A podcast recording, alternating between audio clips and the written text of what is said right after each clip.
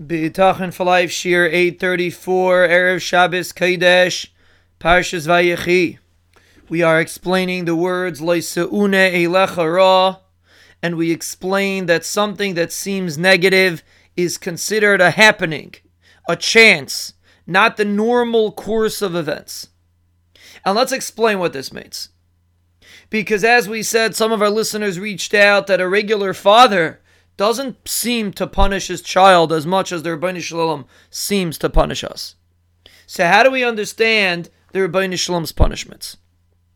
And the answer is because a regular father doesn't have the ability to know what's really good for his child. He tries his best. He tries to do as much chinuch as he can. But ultimately, he can never fully understand a child. The Ribbono Shel Olam understands you a hundred percent. He knows where your faults are, He knows where you have to improve. And therefore, only He has the ability to be able to bring you to the right path, to be able to guide you, to be able to purify you, to be able to help you to come closer. And that's why sometimes it seems that the Ribbono Shel Olam does things that are more negative than a regular parent does. It's not because the Ribbono Shel Olam is tougher, chas v'shalom. It's because the Ribbono Shel Olam is more capable, so to speak.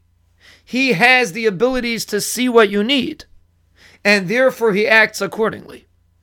A parent does not have that ability, and therefore many times a parent will be mechanech a child only in certain areas, but will not be able to fully be mechanech a child properly because he's only human. The Ribbono Shel Olam can be mechanech us to perfection and therefore sometimes the Ribbono Shel Olam will put a person through a difficult circumstance because that is the best thing for the person's chinuch.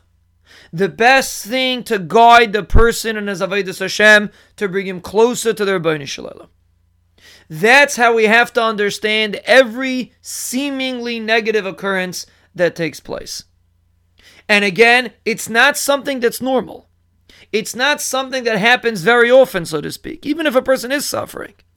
But if you look at the big scope of things, the Ribbono Shel Olam does endless, undeserved chesed for you.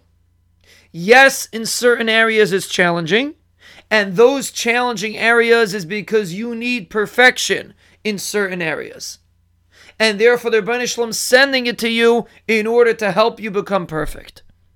How do you remove the tsar? We explained by being mechazik in your bitachon, which is coming close in the Ribbono Shel Olam, by being mechazik in tefillah, which is also coming closer to the Ribbono Shel Olam. But the point is that every negative circumstance is a seune, is a happening.